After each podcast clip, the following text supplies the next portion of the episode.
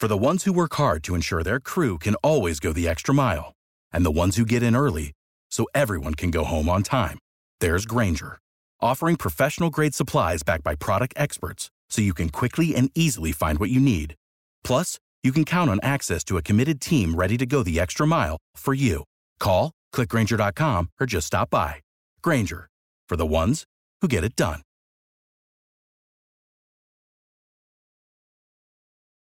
Every team, every topic, everywhere. This is Believe.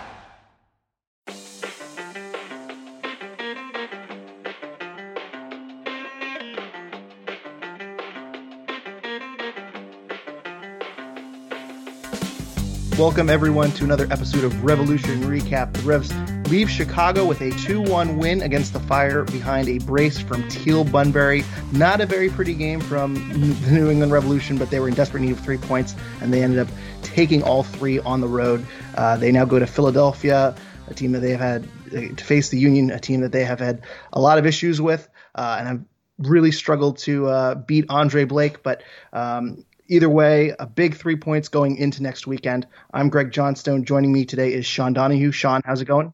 Yeah, I mean, we, we talked last episode about how the Revolution were finally going to have some some tests this week um, with New York City FC midweek, um, and you know, it, didn't, go very well for the Revs with it, you know, the, the midweek loss and then a you know kind of a not a good performance for the Revolution against the Chicago Fire, but a good result with the two one win. Um, but I think we still have a lot of questions for this Revolution team. Absolutely. And Bruce Arena in his post-game press conference on Wednesday night uh, after the NYCFC game said that he compared it to the LAFC game uh, last year, where he said it's a bit of a measuring stick game to see where this team lines up. And he says right now, you know, doesn't look like we're at the top of the tier. Uh, I'm paraphrasing there. He didn't didn't say that word for word, but basically implied that they have a lot of work to do. But, but it's good to know where they stand. Um, and going into Chicago, this is an inferior Fire team, a team that they failed to take three points from uh, back in March uh, at home. Uh, Sean, two one win. What, what, was your key takeaway from last night's match? Yeah, I mean, like we said, it, it wasn't a pretty performance. I think the Revolution kind of left that game with you know just just about as many questions as they entered it with, um, and there certainly were a lot of questions after that two nothing loss to New York City FC midweek, which was really disappointing. But the the one good thing um, for me that came out of this game was was Tommy McNamara's performance, you know, kind of in that number ten role. Um, he's certainly no Carles Gil, um, and he's certainly not going to be a guy that's going to be the you know the, the, focal point of your offense. But I thought he did a much more adequate job in that position than we've seen from Cristian Penilla. Um, certainly from what we saw from Cristian Penilla on Wednesday, which was a really poor performance from him. Um, but you know, Tommy McNamara, I think, did enough in this game to at least for the, you know the short term future, kind of be Bruce Arena's replacement uh, for Carles Gil in that role um, going forward as long as he's out. Um, you know, certainly fitness isn't fully there yet. I think he was subbed in the 57th minute or something like that, and he, you know, consistently been subbed pretty early in the second half uh, since he's arrived at the Revolution. But there were a lot of good signs from him in this game. Um, certainly the assist on the opening goal for the Revolution, which was you know kind of a good play overall. Gustavo Bou um, putting in the hustle to kind of cause a turnover, um, and then playing the ball up to, to Adam Buksa, who headed it forward to Tommy McNamara, and then McNamara with a you know very smart run to get himself in position for Adam Buksa's pass, and then uh, with a very nice pass himself to set up Teal Bunbury for that that chance. Um, again, you know, Tommy McNamara is a you know not even a poor man's Carles Gil. He's a completely different player, um, but you know, I, I, thought he did a you know perfectly adequate job in that number ten role as a you know backup to Carles Gil, and I think he did enough to get more minutes going forward. I think both of us, when we saw the the trades the Revolution made, uh, probably expected Kekuta Manneh to get more minutes out of the two of them. Kekuta Manneh hasn't played yet, um, but Tommy McNamara has inserted himself right into the starting lineup, um, and I don't think there was anything from this game to change that. Uh, I think he he needs to work on his fitness so he can go closer to ninety minutes, but. Um, and you know there were points in this game where you know there were some turnovers from him that weren't great, and I think he certainly faded as the first half went on. But at least for the first you know 30 minutes or so, I thought it was a, a very good performance from Tommy McNamara in that number 10 role, uh, and something that the Revolution can take as a positive from this game, um, in which there aren't too many positives other than the fact the Revolution got three points. Yeah, and just to touch on that, you know trade for McNamara. I remember when that happened, we kind of saw it as a salary dump. At the worst case, you've saved a little bit of money, and the trading Wilfried Zahibo kind of balances out, uh, you know, the money for Polster and Manneh uh, and and McNamara and, and all the money you're taking in. So um, we kind of saw it as well. You're gaining a little bit of money, and you're saving some some salary. You're, you're gaining some allocation money, and you're, you're saving uh, some some salary charge um, from Wilfried Zahibo. So uh, we kind of, or at least I thought of Tommy McNamara as a bit of an afterthought, but he seems to have been uh, quite the acquisition for the Revs. Um, obviously, he had that assist. That's the big play of the game that that really set the tone early. Uh, he was 20 for 26 uh, passing. That's 77 percent. Um, only six for seven in the attacking third. And if you look at his passing chart, uh, really not a lot of dangerous balls going into the box. He was only one for two for passes inside of the penalty area. Um, but I think that has to do with a lot that the Revs are struggling to move the ball through the middle. Um, I, I, think I, what Tommy did yesterday uh, w- was really um, impressive and encouraging. And he also did very good work uh, defensively. He had four tackles, uh, he had two interceptions, um, only dispossessed twice on the night. Um, was kind of the saving grace for the middle of the field, um, which seems to have been just a real nightmare for the Revs ever since they've kind of switched to this diamond formation. Um, but Sean, let me let me pose this to you real quick. I mean, we've seen Tommy McNamara for one game, as you said, he came off in the 58th minute. Um, I assume McNamara is getting the start next week uh, as kind of the 10 in, in, Philadelphia. As, as he, I agree with you, he did an adequate job, and it was a bit encouraging uh, that that he can be this poor man uh, Carles Gil. But um, do you have any interest in potentially seeing Diego Fagundez or Kelyn Rowe in that role? I mean, I, I would have liked to have seen probably Kelyn Rowe most of all, since he has got a bit of a long shot, and um, you know, I, I, think that might be his kind of natural position. Um, and I think Tommy McNamara might give you a little bit more value, kind of in the central midfield area where he uh, he's been contributing a little bit more defensively. Um, what are your thoughts on that? Do you still think it's open competition? You seem pretty sold on McNamara. No, I mean, I think Kelyn Rowe, um, I, I, would have agreed with you in the past that Kelyn Rowe, I'd like to see him play that position, but the, the few times he had has, an, has had an opportunity in his career, uh, at least more recently in his career to kind of play that more of a attacking role, I don't think he's been very impressive. I think he's doing a good job as kind of that number eight going box to box and, you know, taking the long shot and being in that position. You know, Diego Fagundez did very, very well um, as that number 10 and Brad Friedel's system, you know, for the first, you know, three or four months of Brad Friedel's coaching tenure, uh, and then kind of fell off a map in, in that role. Um, you know, I, I, do think Diego Fagundez is a guy that, you know, has some qualities that can help a lot in the attack that aren't necessarily being shown in the role he's been playing under, under Bruce Arena. Um, but with that said, I don't think he's been good enough to be that number 10 lately. Uh, and certainly, I, I, agree with you. Tommy McNamara is, you know, a different player. He he offers a bit more defensively, uh, maybe than Carles Gil, and a bit less in as far as the, you know, he's not he's not going to have 12 key passes in a game like you might see from Carles Gil. Um, but he is a guy that I think kept the offense moving. You know, was quick to play the ball wide when there was an opportunity. Um, kind of played the, the facilitator as, as more of the guy that might get the secondary assist. Even though in this game, you know, he was the guy that got the the assist on Teal Bunbury's goal, but he seems more of the guy that might you know get that secondary assist on a play as opposed to being the primary creator that Carles Gil is. And I think, you know, he's perfectly adequate for that job. And I don't think we've seen enough from Kelyn Rowe or Diego Fagundez in that type of role uh, to suggest that's a role for them. I, I, certainly thought, you know, years ago that this was going to be Kelyn Rowe's long term position for the Revolution. Um, I thought at some point he'd inherit the role from, from Lee Nguyen, but he just never really grew into that role. And I think part of the problem there is that, you know, when he was a younger player, he never really got opportunities in that role. Um, so, you know, I don't think he's the answer. And Diego Fagundez hasn't looked like the answer for that role for, you know, maybe three years now, whenever it was that, that Brad Friedel first started with the Revolution. Yeah, certainly feels like three years ago. I guess it was uh, Brad Friedel was fired last year, so I mean, actually, I guess it's been about two years since Diego Fagundez was kind of moved out of that uh, ten role um, but it seems like a lot longer. Um, and who knows with the schedule that has not been announced yet? We have the Philadelphia game coming up next week, and we don't know what's what's that uh, going on beyond that. Uh, so maybe we will see Diego or Kelyn Rowe kind of take on that position if we're still going two games a week, um, because as you said, Tommy McNamara coming off in the 58th minute. I, I don't think he's gone 90 minutes yet uh, since coming uh, no. to the Revs. So um, a little concerning overall that you know we finally have a decent option for number 10 and i still have a, few questions about him but can't even go 90 minutes so um, I, I, don't know it'll, it'll, be interesting to see if we can uh, rotate some guys in and, and, see if anyone else wants to audition for that role um, now that the gustavo bou and Cristian Penilla experiments are thankfully over no my, my biggest concern with tommy mcnamara is I, you know i thought by the 40th minute of the game he started looking a little bit tired or you know he, he faded a bit. Um, and you know we've seen now two games in a row where he was subbed in the 56th minute against new york city and then he was subbed in the 57th minute against Chicago. And I think in both cases you could tell um, that he, you know he didn't have that much left in his legs my key takeaway from today's game is it actually involves another person who came off pretty early, and uh, Tony De uh, returned from his injury and made his first appearance since the DC United game, uh, where he had that blunder that that uh, cost the Revs a goal and ultimately ended up costing them two points. Um, Delamea was you know, he was there. He didn't make a whole lot of an impact. Uh, 77% passing accuracy, which is not great for a defender. Um, uh, sorry, let me look up these stats. He had one ball recovery, um, 0 for 1 on aerial duels, um, 1 for 2 on tackles, no clearances, one blocked cross. Um, again, this is 45 minutes, so those numbers don't tell you a whole lot, but uh, there was one play where he did get danced around, uh, and Chicago seemed to be kicking balls over the top.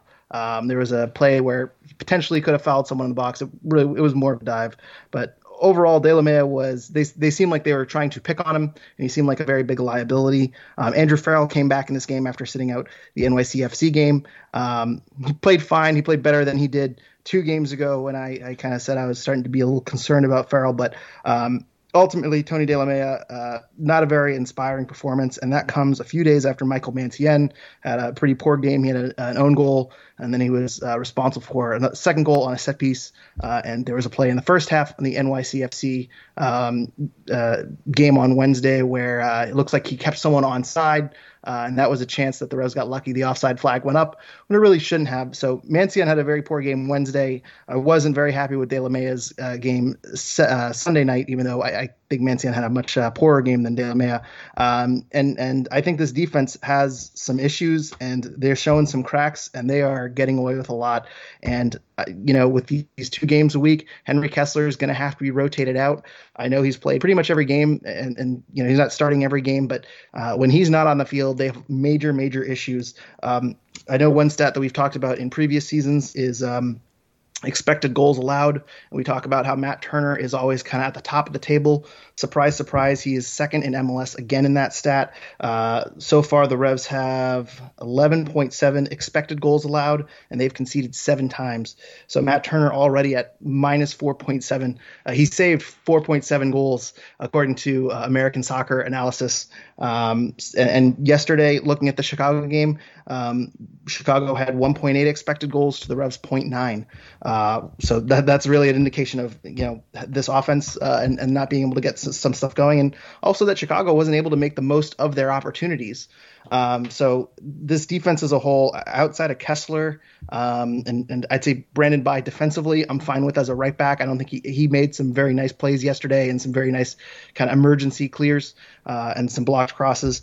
Um, outside of that, Andrew Farrell, I'm still feeling a little shaky on, and I, I you know, we had a conversation in the MLS back tournament about De La and Mancienne and and how they were kind of rebuilding confidence and how they looked fine. And I really don't have any confident confidence in the uh, depth of the uh, backup center backs right now. So outside of Kessler, those center backs are weak. And um, this is kind of a takeaway from the Chicago game, the New York City FC game. But Mancienne and De La are not doing themselves favors right now. No, I, I completely agree with you. And you know, De La the the play that stuck out for me in this game was the 12th minute when um, I believe it was off a, off a throw in where the Revolution kind of got pulled out on a uh, you know on a cross, um, and Delamea, uh, Collier, I believe it was, got in front of him. Um, Delamea didn't track the runner at all, and then he got a wide open header from you know maybe six yards out that Matt Turner was able to save, um, but it was you know, bailing out a mistake from Delamea. Um, I don't know if Delamea was subbed at halftime because of his performance. I don't think he had a good game, um, or because he was injured, because he did pick up a knock in stoppage time um, where he was limping around. So I don't know what the reason was he was subbed in this one. I don't I don't know if it was covered in the in the post game press conference. I missed that, um, but you know, it, it, wasn't a good performance either way. Um, there were a few turnovers. His passing wasn't as good as it usually is, but it was kind of the classic Delamea performance. You have that, you know, kind of the, the boneheaded play where he misses uh, tracking the runner. It leads to a great chance. And then, you know, you mentioned the, the flop. And it was a flop, but there were a few different times in this game where you know Delamea was you know one on one defending somebody, and you know he, he got away with it. It maybe wasn't a foul, but you always kind of expect that foul to come because you've seen it from him before. Um, you know we've seen some great performances out of Delamea over the years, but this this wasn't one of them. And you know, I, am with you. Mancienne had a really bad game Wednesday. Um, it, it, was funny when you go back to the MLS's back tournament. There was some talk that hey, maybe the Revolution have four equally competent center backs, uh, but I think it's become quite clear that you know Henry Kessler is the best center back on this team, and Andrew Farrell is number two, um, and that's clearly the, the you know the best center back pairing on this team. And when one of those guys is out, uh, there's there's weaknesses there. Um, but you know, talking about the rest of the defense, I thought Büttner, which is interesting. Um, I think he had the second highest rating according to WhoScored, but I thought he had a pretty rough game, uh, particularly with his passing. There were a lot of lazy, sloppy turnovers from him in this one that you know could have proved costly for the Revolution. Um, he finished with just 61.5 percent passing, uh, but you know, again, Matt Turner bailed these guys out a lot in this game, and he's been bailing them out all season. If you look at the Revolution games over, you know, over this season and kind of look at the highlights, um, I think you could make the case that the Revolution would be very close to the bottom of the table if they had, you know, an average goalkeeper instead of one of the best in the league in Matt Turner. Yeah, absolutely, absolutely. And and touching on Büttner really quickly, uh, you mentioned his 62% pass accuracy. He was nine for 19 on forward passes. Um, uh, some of those were long cross, you know, cross the field balls, um, including one. The reason why his rating was, high, was so high was because he had the assist on the um, Teal Bunbury not intentional uh, shot, goal, cross, whatever you want to call it. Um, so he gets credited with an assist on that long ball to um, Teal, but it really, I mean, it's a very lucky assist uh, for for Büttner there. Um, so as I say, some of these were, were long balls, but a lot of them were just kind of up the field, uh, not going in, you know, turnover in the midfield. Um, it seemed like there was a stretch in the first half where he turned the ball over three or four times. Uh, another stat that goes in, in Büttner's favor is he actually had four chances created. Um, two of them were from set pieces. So um, stats kind of a little bit more favorable for Büttner um, than what we kind of saw with the naked eye. Um, Büttner too, you know, a lot of people have not been talking about Büttner uh, lately. He seems to be doing a pretty decent job at left back, I would say. I, I thought yesterday was a bit of a rough game for him. He might be. I'm going to give all these players a little bit of the benefit of the doubt with, um, you know, maybe fatigue and, and rest, and, and some guys are, are being relied on a little too hard. So I'll, I'll, give Büttner a little bit of the benefit of the doubt that maybe he was just having an off night. But um, I mean, this is a TAM left back um, I think he's making six hundred thousand. I, think that was the number that that he was signed at. Um, I think he's been doing a lot better of a job than some of the other left backs we have seen in, in recent years that have been complete flops. But overall, I, would say Büttner is about an average left back right now, and he's not really producing what we had expected. Um, I think we had expected he, him to come in uh, and to kind of provide service through through crossing, and um, you know, right now he's got two assists, one off of a corner, and then one was that long cross to Teal Bunbury that really was nowhere close to the box, and he just gets credit for an assist uh, because he was the person to blast touch the ball before Teal Bunbury accidentally uh, scored on a cross. So um, yeah, Büttner is fine, um, not really the production you want. Andrew Farrell, I think, has been fine. I, I think a game of rest on Wednesday really helped him out. Um, but I mean, if Kessler and Farrell are not on the field, um, it's a stressful adventure for the Revs. Yeah, and you mentioned Büttner. That it is it is key to point out that you know he's getting those key pass numbers and he's getting some some good crosses into the box. But if you look at his statistics, they're really inflated from set pieces. Um, he's doing a good job on the corner kicks for the most part, which is you know a, a good thing in itself. But he's struggling to get off crosses in the run of play, um, which we saw kind of earlier in the season. I think people have, have done a better job of kind of marking him out of the game as far as his ability to get crosses into the box, and that's I think that's impacted guys like Adam Buksa. Um, but you know, I, I don't. I, again, you know, you, you, look at the the comparison points, guys like Gabriel Somi, he's doing miles better than him. Um, but I, I'm not sure he's been quite as good as you know we kind of had hoped based on some of the early performances in MLS's back tournament. Absolutely. And let's go on to some positive performances. Uh, they did actually win the game, so we got to give some credit there. And uh, we got to start off with the man of the match. It's his third straight man of the match honors, uh, according to the Rev social media or whoever, I guess fans vote on that. But uh, Teal Bunbury comes away with two goals. He scored uh, three goals in his last three games. Um, Sean, what did you think of Teal Bunbury's performance last night? I mean, when Teal Bunbury gets hot, he gets hot. Certainly. I mean, uh, three goals from him. He's now, I think, eighth in MLS in goals scored this season, which you know doesn't mean much because it's such a weird season. But uh, the team leader in goals certainly means something for him. Um, I thought it was a, a, good overall performance for him. A, a, good finish on the first goal, a little bit lucky on the second goal. Um, you know, his effort, he was all over the place. Uh, I think when he scores a goal, he becomes kind of a you know, steps his game up to another level, and we've seen that in the past few games. With that said you know, he did finish the game with 61.5% passing, which is not, you know, very good. He had three crosses. None of them were successful. Um, but it's hard to complain too much about a guy that, you know, finishes the game with two goals, including the game winner, uh, even if there was some luck involved. And certainly I think his effort was there as it is always. Um, and he did finish with, with three interceptions. So that, you know, the defensive work rate is, is never in question with him. Um, but, you know, again, not a superstar player overall. 61.5% passing. Um, you know, it's, it's Teal Bunbury. He is what he is. And when he gets hot, he gets really hot. Um, and he's hot for the Revolution right now. So I think you have to keep riding that hot hand. And it's interesting too because he's hot, but he's not kind of playing up top. Uh, Buksa and Bou have kind of right. taken the uh, spots up top, and he's still finding ways to score uh, at right midfield. I think that's his best position, at least right now, because he does give you a little bit of defense. He had five ball recoveries, three interceptions, as you said. Um, I had one more stat here that I have lost. Oh well. Um, he also had a chance created, um, one clearance, one block. So overall, it, it, was a pretty good performance, you know, all over the field for Teal Bunbury. And yeah, his passing accuracy was not great. Um, passing all over the field was just horrendous from the Revs. I thought they really could not build possession for anything. They were just completely relying on long two games balls. in a row. uh, I mean, and it's understandable against an NYCFC, but I mean, it was really disappointing to see um, the the lack of. Uh, chances created and the lack of offensive momentum from the, from the Revs against Chicago. Um, but again, they won. I guess you have to be happy. They they I, I, they completely got away with one. I'm I'm just gonna throw it out there, but they they really should have ended this one in a draw. But I feel like it balances out because we should have had a win back in March. Regardless, getting off my soapbox. Um, yeah, we've seen Teal Bunbury hit stretches like this. We saw one last year. I remember the brace he had against uh, the Red Bulls in the Open Cup, and it seemed like that month of June he was all over the place. He was he had his finisher's touch. Um, and for a team that is lacking goals, and for a team that really just needs someone to put the ball in the back of the net. Teal Bunbury scoring couldn't have come at a better time. So hopefully he keeps scoring.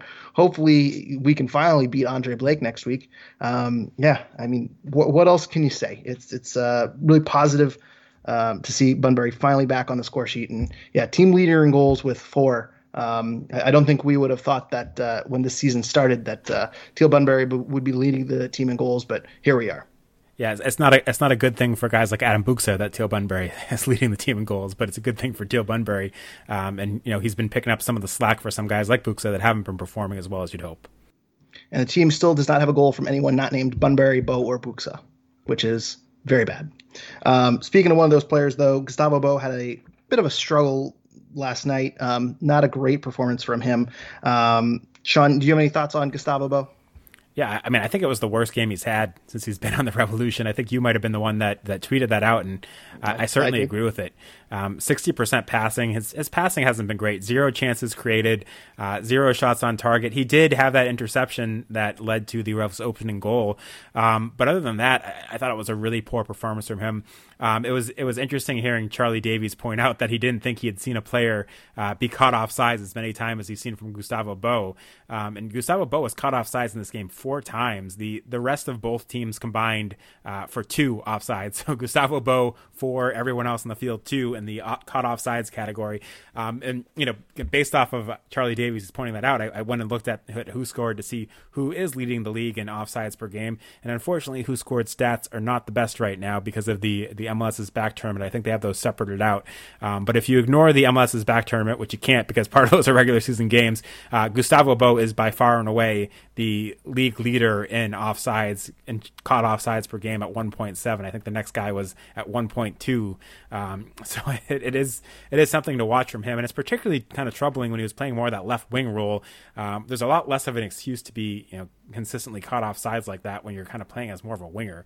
Um, so I don't know what to make of that, but I think it's a bit troubling. And I did think he looked very gas in this game. Um, you know, if you look at the Revolution's last four games since the, the season came back, uh, or last five games rather, he, he played all but four minutes. Um, so that's got to wear on somebody. I think just about everybody else on the Revolution except Matt Turner um, had some significant rest during the streak uh, of games since the, the season returned. But Gustavo Bou's played all but four minutes, and uh, I definitely thought in this game it looked like it wore on him, and maybe having almost a full week before the next game will help him again. But it seems to me like he's a guy that really needs a rest. Um, and you know, certainly by the 60th minute of this game, I thought he was completely gassed, and I was surprised he didn't come off.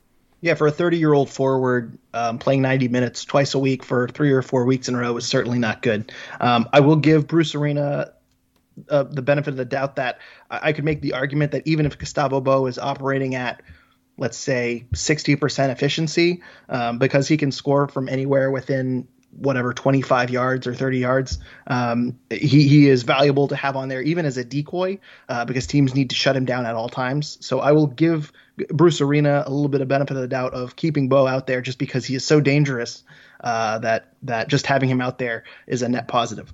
With that said, uh, Gustavo Bou with the interception early, and he kind of led to that chain of events that led to the goal. That was his only successful pass in the attacking half in the first half of the game. Uh, he was one for seven on passes in the attacking half. Uh, he was two for three in the second half, and, and, neither of the two successful passes after that were very dangerous. He had no successful passes uh, into the box. And uh, this is a guy that doesn't give you a lot of defense. Um, he does not give you a lot of value um, passing wise. He's a guy that is, you know, giving you value by scoring goals and taking shots. Um, you know, he leads MLS in, in, shots taken, or at least he was going into last night's game. Um, and that's by design because he's a danger from anywhere. So um, one shot from Gustavo Bou really tells you a lot that either Chicago was shutting him down, which I don't think they necessarily were, um, or or he's just not being effective. And I, I, think he's been run down to the bone. Really, um, I, I, think there's just a lot of fatigue setting in for him right now. And I think a full week um, couldn't have come at a better time for him because I, I, thought he was just completely ineffective uh, and completely lost yesterday. Um, I mean, I really don't think there's a whole lot you could say about Gustavo Bou that you can't say about Adam Buksa yesterday. Um, neither of them were uh, particularly um, productive or, or, anything like that. Buksa had three shots, um, but both of them in the 60 or 62 percent um, passing range. Um, you know, Buksa had six aerials, one. Uh, Bou had none. Uh, Bou had 39 touches over 90 minutes. Buksa had 25 touches over 76 minutes. So neither one of them protect, particularly effective on the day. They had the, their moments on that goal, but um, outside of that, not a really great night for either of the strikers. And I, I think Gustavo Bou. um, you know, not a great night from him overall. Sean, you want to get into some Twitter questions here? Sure. Uh, we we have a, a, couple of questions here, which is, are kind of in our wheelhouse.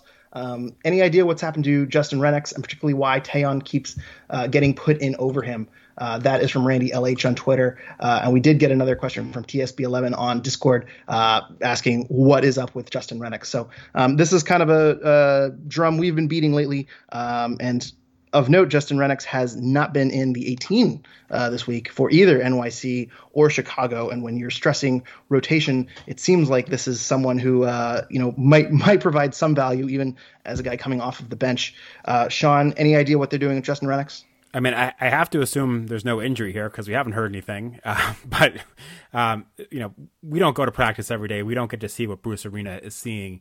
But you know when he's not making the 18 or the or the 20 now with the you know expanded rosters um, for this it, it, tells me that he is not performing in practice. He is not showing enough to Bruce Arena to justify more playing time. You know, we've talked about in his limited minutes that he hasn't shown enough to justify more playing time, but I, I don't think it's completely fair to him to base his, you know, his, his skill set off of very limited minutes for this team.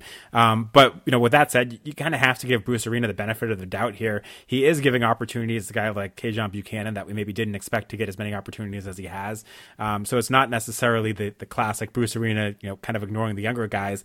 Um, the fact that he's not making the game day roster just tells me he's not performing well in practice. But what I don't get is if he's not going to be on the game day roster, why is he not playing for Revs 2?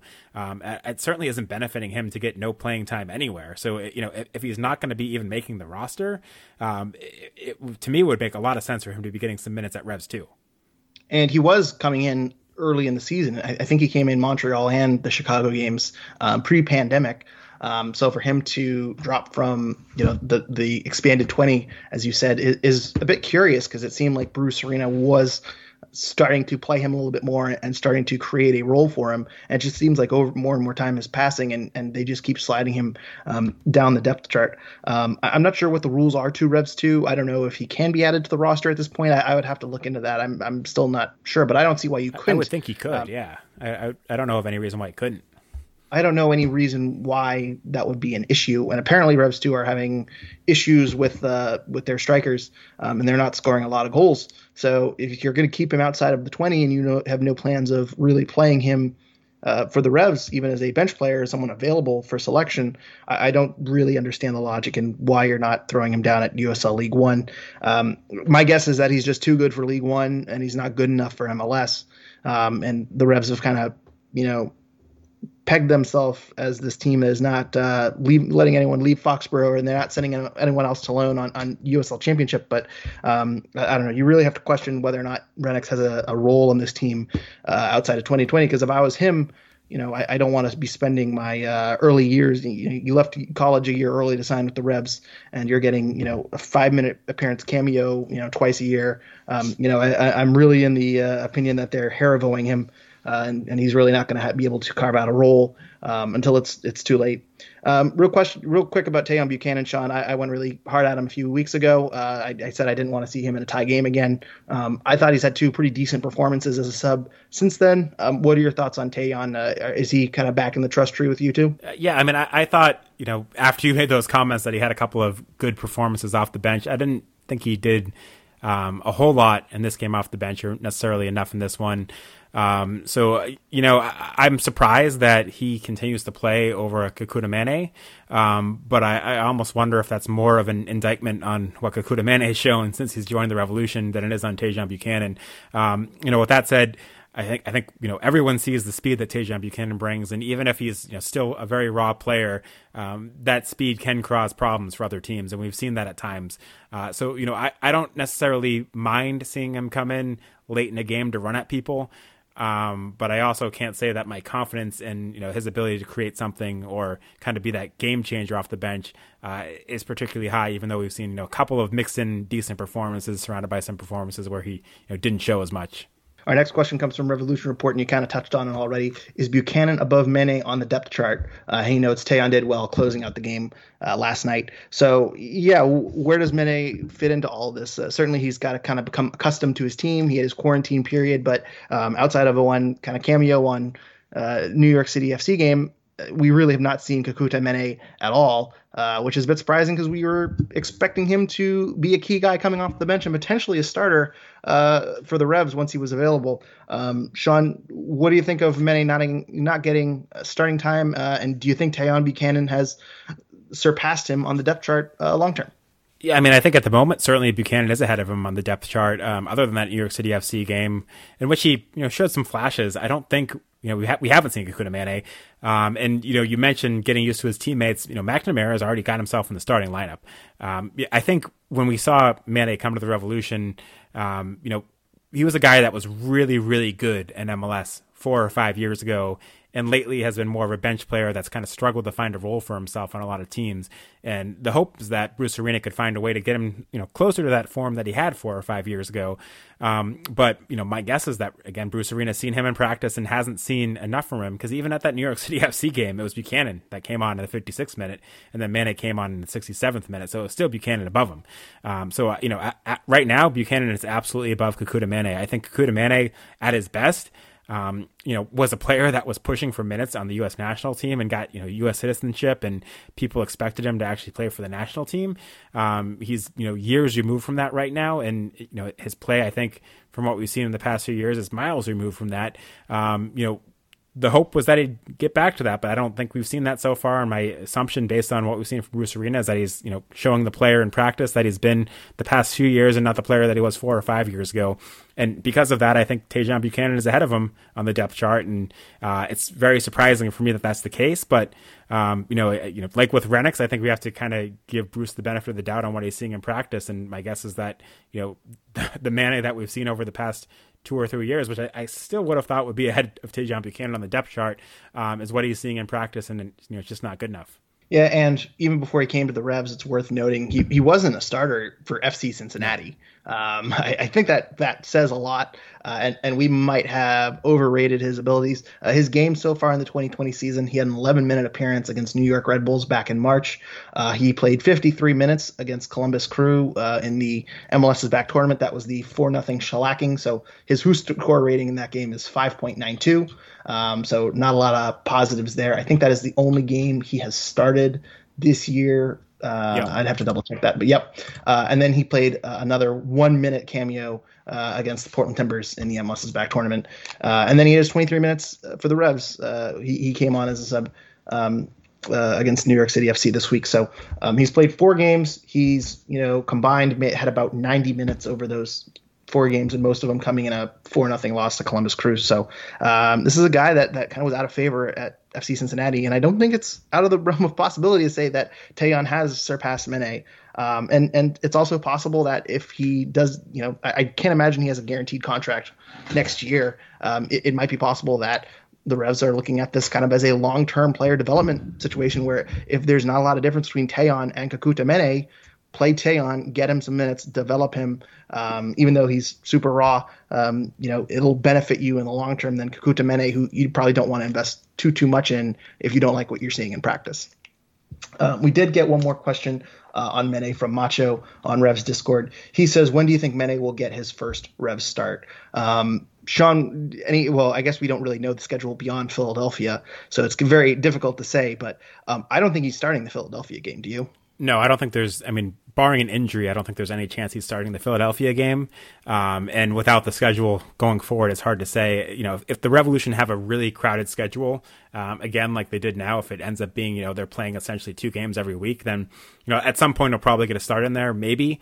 Um, but, you know, if the Revolution have a week between games, I don't know that I'm ever going to see him start if hypothetically if there are 10 games left let's let's say after philadelphia they add nine more games i'm just going to make this up i mean how many of those games do you think and, and let's say there's three games every two weeks so it's a midweek game and then two saturday games right so let's just hypothetically say uh, out of those 10 games i mean do you expect Manneh to start you know what two of them i mean uh, at this point he at just most. seems like a complete I mean, he does not seem like he is in any favor whatsoever with the Revs, and it seems like he's, you know, we've heard a lot about his speed, but um, I, think another thing too is they've switched to the diamond.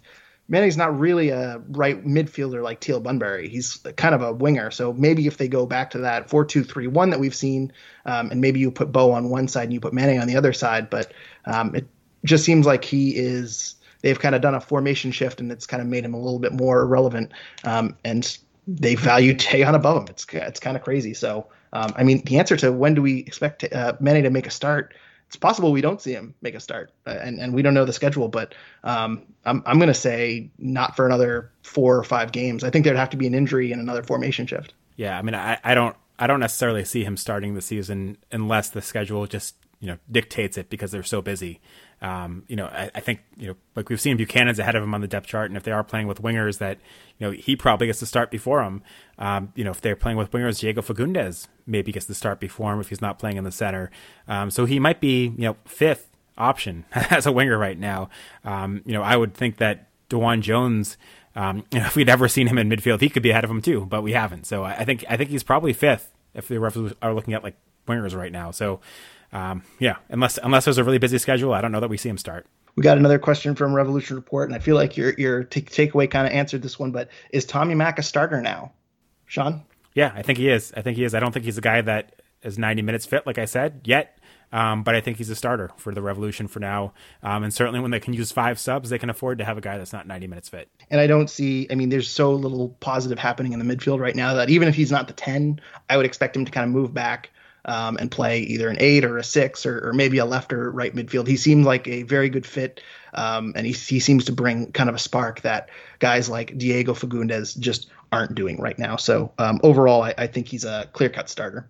But I'm also not sure that anyone in the Revolution midfield right now is an everyday starter, um, except for Matt Polster when the Revolution are playing this busy schedule. So I think if you know if, if McNamara rests the game here or there, doesn't mean he's not a starter. I think Polster is the one guy that you know they're going to try to play every game if they can, but everyone else is kind of a you know piece that can be rotated. Mm-hmm. We got a question from David Sibilian. 54 completed passes in the attacking third. Did we get lucky or did they suck? Uh, Sean, did the Revs luckily win the game or was Chicago just that bad? I mean, what what was that expected goal stat for the for the game that you had? Uh, Revs had 0.9 expected goals. Chicago had 1.8 expected goals. I, I, mean, I think the Revolution got lucky. Um, I think Teal Bunbury scored a you know fantastically lucky shot that was meant to be a cross um, that you know Bobby Shuttleworth will wish he could have had back. Um, I do think it was a you know a nice play, but it was where the Revolution scored the first goal, but it was again a, you know a turnover from Chicago. Um, I think Chicago was the better team in this game. Um, you know, maybe a draw would have been a fair result, but I think Chicago, you know, if not for Matt Turner, probably would have won this game. So, uh, you know, wasn't the best performance from Chicago, but I still think Chicago was the better team. Um, but so yeah, lucky for the Revolution, but also you know a bit of a a bit of mental toughness from the Revs to go out there on the road after a very difficult home loss and manage to grind out a result and get three points um, when their best player Gustavo Bou was having a you know, pretty poor game by his standards. Yeah, and if you look at the shot chart from both teams, um, I mean the Revs are kind of all over the place. They're shooting side to side, and uh, there are a lot of shots from the center of the field uh, from Chicago, and there were so many headers um, that could have gone in from Chicago. Um, the Revs got very lucky. Even even Matt Turner aside, um, Chicago missed some some chances off of some corners, uh, and they had some golden opportunities, and they went down on a few plays in the box that I thought they if they had you know, played through, they would have had a, a very good chance. And so um, the Revs kind of got lucky that the Chicago kind of decided to dive and not take the most of their opportunities and score kind of in the run of play. Um, maybe they're just scared of Matt Turner and they figure it's you know not worth the effort. So more of a more of a chance to get a call than scoring on Matt Turner. But um, yeah, I mean, I, I, thought Chicago was the better of the two teams. And um, even if you take away Teal Bunbury's goal, even if he scores a legitimate goal, uh, I'm still a little nervous because I, I, think the, the defense got away multiple times last night uh, overall. So. Um, we did get a question here from Cameron. Why does Bruce keep trusting Brandon Bye to start every game when he is proven to be a liability? Is it because he is our only right back, or because Bruce doesn't tr- trust Sinovic or DeJuan Jones at that position? Um, before we, I, I, feel like we are just getting questions to talk and defend Brandon Bye on a weekly basis. Sean, I will say that Julian Cardillo uh, tweeted out yesterday that he would not be surprised if Brandon Bye um, gets a call up to the uh, United States national team. So we have some uh, Brandon Bye takes in both directions. I think we're somewhere in the middle on this one. But uh, Sean, why does Bruce Arena keep starting Brandon Bye? Yeah, it's funny. I thought Cristian Penilla was the most polarizing player on this Revolution roster, but it's quickly becoming apparent that Brandon Bye is the most polarizing player on this Revolution roster. I think we see takes every week ranging from Brandon Bye should be, you know, a Revs 2 player to Brandon Bye should be on the U.S. national team with that Julian Cardillo take. Um, I, I would agree with you that I think we're both somewhere in the middle on this one. Uh, I, you know, I thought Brandon Bye, yes, it was a kind of a boneheaded play on Chicago Fire's goal where, you know, he was marking the post and didn't get up fast enough to get Herbers offside, but at the same time was kind of a fluky goal. You know, we talk about the Revolution's goal being a bit lucky. Um, but the Chicago Fire goal was a bit fluky too. Um, and yes, some of that blame certainly falls on Brandon Bye, but some of that's just bad luck. Um, with that said, I, I, you know I thought Brandon Bye was okay in this game. Um, he actually had the best passing accuracy of any starter on the Revolution at 80%, which you can't say about him very much. Um, I think his crossing has been consistently better this season. Uh, well, it could still use some improvement. Um, you know, I, I, I, think you know he didn't have any he didn't have any accurate crosses in this game, I should say. But I thought you know overall his, his crossing has been better. Um, you know, I think he's a perfectly serviceable right back. I don't think he's a U.S. national team right back by any stretch of the imagination, but I think he's a perfectly serviceable right back. Um, and you know, when you ask why he keeps starting, you know, who's who's your next option? I don't think Andrew Farrell is moving back to right back. I think Andrew Farrell is the you know Revolution's second best center back, and he's more useful to the Revs at this stage in his career there. Um, and I think DeJuan Jones, you know, maybe he's your number two right back, and maybe he should get more minutes. But I don't think Brandon Bye has done enough to justify benching him. I think he's been perfectly adequate for the Revolution in that position this year. Uh, you know, if you had asked me last year, I think we were some of the harder people on Brandon Bye. I don't think he you know has been particularly good for the revolution in previous years but this year i think he took you know some significant steps and i think under bruce arena he's taken some significant steps for the revolution to be an adequate mls right back um, and i don't think i don't think there's been any reason to bench him based on what we've seen so far this season yeah, and obviously a lot of people get on him for the goal, but that was a very fluky play. Um, I, and it was a very lucky play. It wasn't like that was a designed play that um, he threw off the offside trap. I mean, that was a scuffed shot by Chicago that just happens to land at the feet of someone who is um, kind of beyond all the defenders. So um, I, I see that more as unlucky than a representation of Brandon Bye skill or effort. Um, I, I, don't think that one play is really, I don't want to say fair, but um, you know, mistakes happen. Um, I think if you look at Brandon Bye's overall uh, game yesterday, 80% pass accuracy, 10 for 11 in the attacking third. He only had one cross yesterday. It was 0 for 1 on crosses. No, no real surprise there. He still needs to work on his crossing. We talked about it last week, but six ball recoveries. Um, he was one for one in aerial duels. He had two tackles. He was four for four on clearances, three for three on headed clearances, um, three fouls committed. Um, and he seems a little calm under pressure too. There are some balls that are, you know, down there in the six yard box that he's able to put out uh, behind behind the, the touchline for a corner kick. Um, he's been doing very well with those. Um, I saw a stat that came up on the screen against NYCFC. He leads the league in aerials won, uh, apparently, uh, according to the Revs broadcast against NYCFC. So I don't know if that stat is still true. Um, I, I, probably should have double checked that before I started talking. But um, we've talked that Brandon Bye is pretty good in the air. Um, and his defense has improved massively compared to prior seasons. So, um, I mean, he is an average MLS right back. He, he's not great. He's not going to win you games, um, but I wouldn't call him a liability. Uh, and I think yesterday, you know, obviously there was that goal that threw off the offside trap, but um, uh, you know, compared to you say Michael Mancienne, where uh, you know it's kind of in the run of play and it, it's more of a standard play. That's that's one thing. This is just you know there's a scuffed shot on the other side of the box, and he happens not to have caught up with everyone as everyone is leaving the box. I, I don't think that's really a good representation of him. And outside of that one play, I don't I don't really have any complaints about Brandon Bye yesterday. So um, I, am finding more that uh, on Discord. Brandon Bye is uh, the most hated player, but when you go over to Twitter, it's uh, all love. So I don't know if there's a bit of a discount between uh, a disconnect between social media sites, but I think you and I fall somewhere in the middle where you know Brandon Bye is an average right back, and um, as you say, there's not a lot of good options. I guess there is DeJuan Jones, but Brandon Bye is better defensively than DeJuan Jones. I really like DeJuan Jones. I think he's great. I'd love him coming off the bench, kind of in the Tajon role, playing a speedy winger that is able to drive the ball into the box. Everyone gets on Brandon Bye crossing. I don't know if I've ever seen DeJuan Jones successfully cross the ball.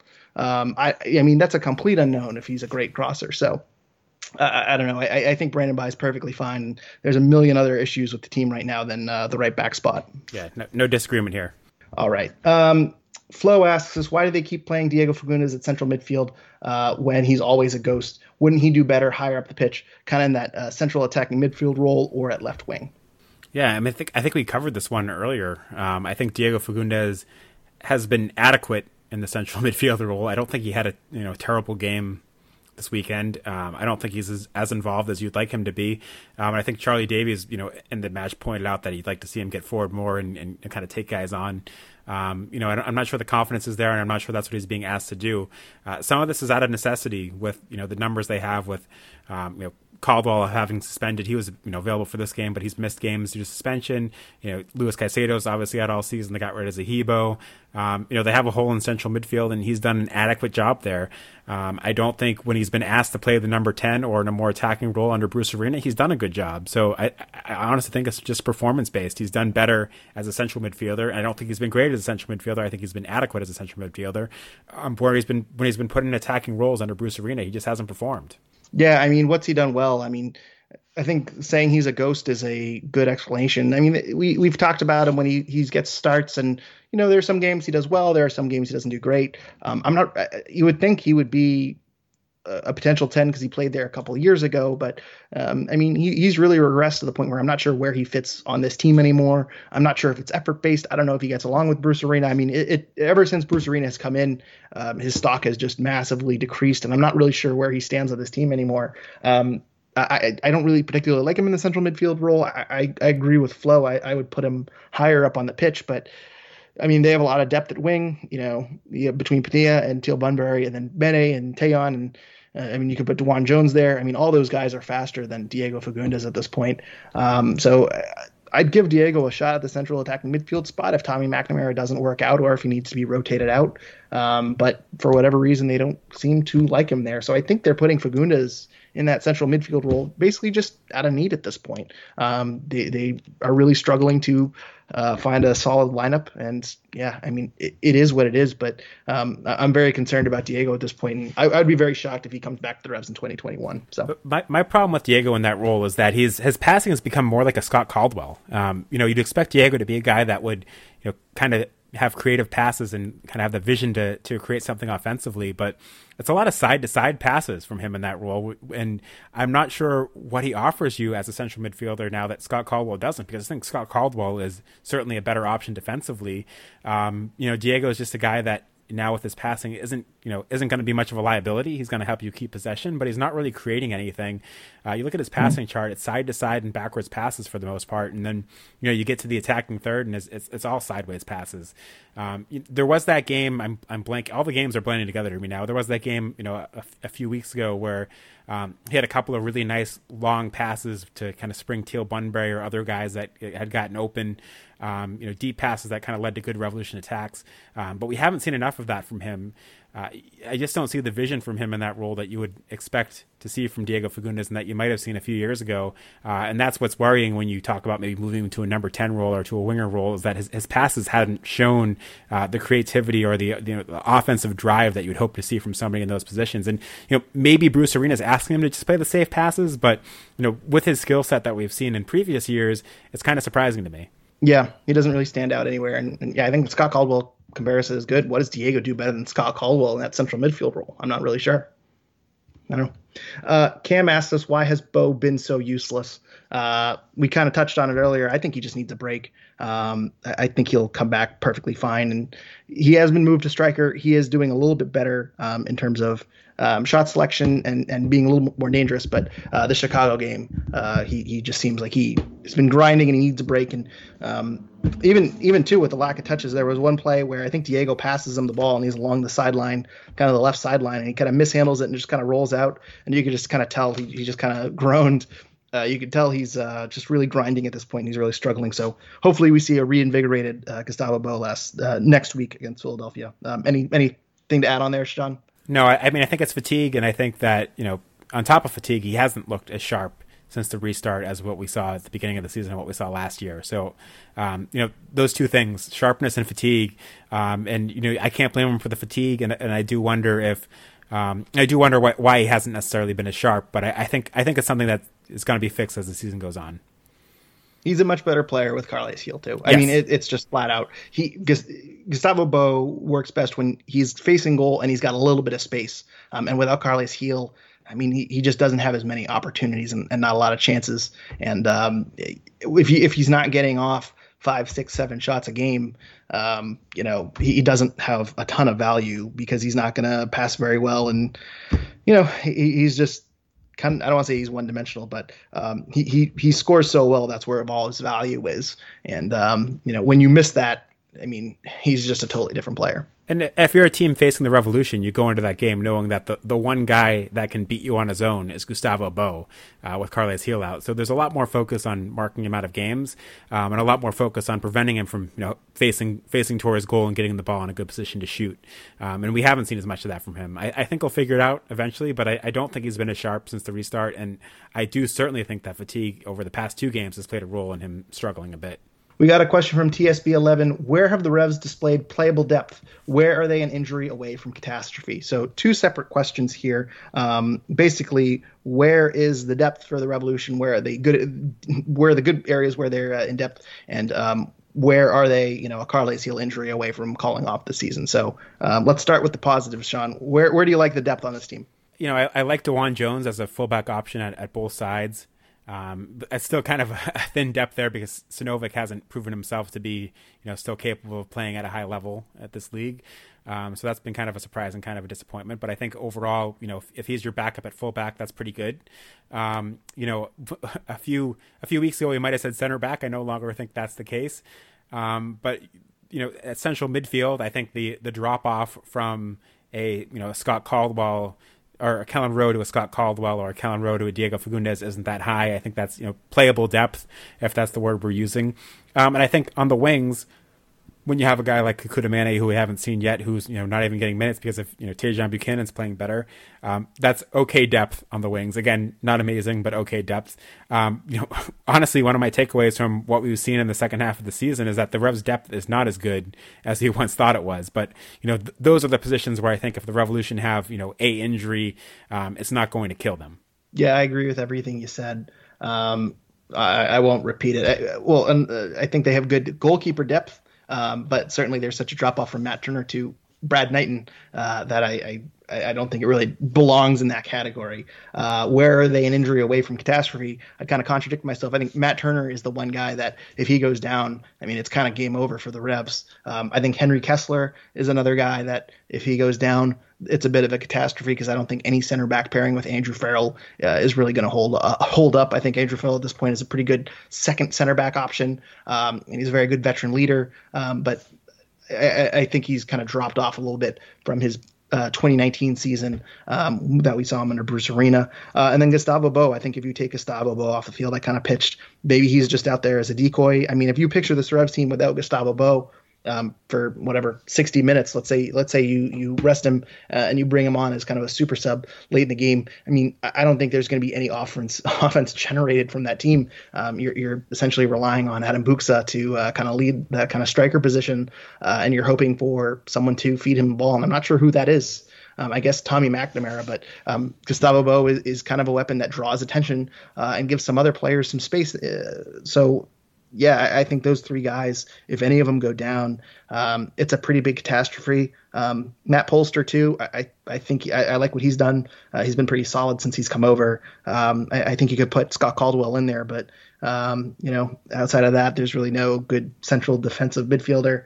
Um, so yeah, I mean, outside of uh, Kessler, Turner, and uh, Bou. I, I, think I don't say everyone's replaceable, but um, those injuries would be completely catastrophic for the Revs at this point. Yeah, I completely agree with that list. And just you know, for Matt Turner, I think, like you said, Brad Knighton's a perfectly good MLS backup, probably better than most teams' backups. But Matt Turner is just playing at another level right now.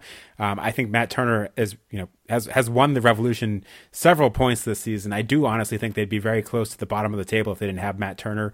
Um, and you know, Brad Knighton can do a very good job, but he's not Matt Turner. So I think that's one of those positions where if Matt Turner goes down right now, the Revolution are done. Um, certainly, you know, I, think intentionally Carles Gil wasn't included in that list. I think Carles Gil being out, uh, he is the the most irreplaceable guy on the Revolution, and they've struggled without him. Um, but you know, with him being out, you take out Gustavo Bou, and I think the Revolution are in, are in huge trouble uh, for the very reasons you said. And I think Matt Polster was a good shout too, because without Wilfried Zahibo, um, you know, they need Matt Polster's kind of bite and defensive bite back there. Uh, he does he does a you know really good job in that role, and I think he does provide something that Scott Caldwell, you know, Kelyn Rowe, Diego Fagundez can't. Um, you know, with that said, I do think that those guys are you know adequate replacements, um, but I think Matt Polster would be a, a huge kind of irreplaceable loss for the Revolution right now with Wilfried Zahibo not on the roster.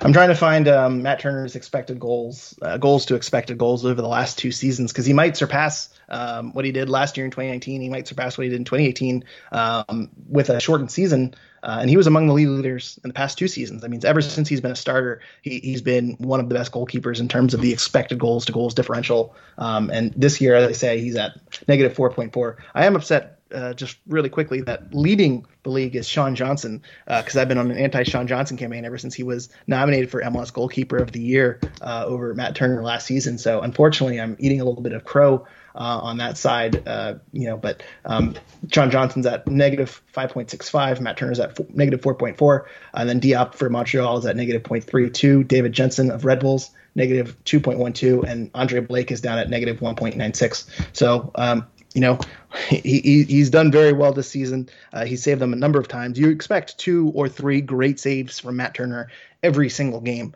Um, and yeah, he, he's really keeping them alive this season as he did last season. So um, I, I, think that's just a complete catastrophe for the Revs. And um, you, you got to hope he comes back for 2021. 20, I'll be happy for him if uh, he ends up moving to Europe. But um, yeah, uh, he, he, is the heart and soul of the team right now. And hopefully, offense is able to kick anything to gear.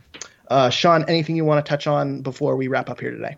No, I mean it's it's interesting. I, I, I hate to, you know, pick on Bobby Shuttleworth, but you know, you, you picture the revolution with Bobby Shuttleworth right now, and you know, he's actually had well, people have said he's had a good season, but he's got a 54.5% save percentage, which to me is an atrocious number. Where Matt Turner is near the top of the league with an 80.8 percent save percentage. If if Matt Turner's save percentage was fifty four point five percent right now, I don't know if the Revolution would have any points.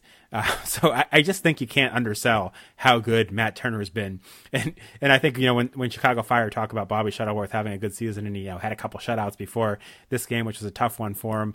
Um, you know the the guy that had been starting for Chicago, Kenneth Kronholm, had a forty one point two percent save percentage, which might be the worst I've ever seen for a goalkeeper that's had five starts. So, uh, you know, you, you think of the drop off from, you know, a Matt Turner to a Bobby Shuttleworth, which is who the Revolution had a, f- a few seasons before him. Um, you know, I, I, don't think this Revolution team is is even in the, the, the thought of making the playoffs. Of course, we don't know how many teams are making the playoffs, so it's hard to say. yeah, yeah, that's that's a bit of the saving grace. I, I know a lot of people are freaking out because the Revs are kind of floating around that seven seed, uh, and in the back of my mind, I'm just like they're going to let every team. You know, I'm I'm sure they're going to decide two weeks before the playoffs how many teams get in. So, um, but yeah, Matt Turner among the league leaders in save percentage and goals against allowed, uh, and it's not because his defense has been uh, rock solid. He he's certainly had a lot of difficulties and has been keeping the Revs in a lot of games and has saved them a lot of points. So, uh, not not a lot of news to wrap up on. Uh, the Revs Revs two lost four nothing um, last week. Their they, their struggles continue. Um, as I said last week, uh, inaugural season of a developmental team. It's gonna suck. So uh, patience. Um, hopefully, we're seeing some positive things. I know Isaac Angking, who is the best player on their team, did not play last week.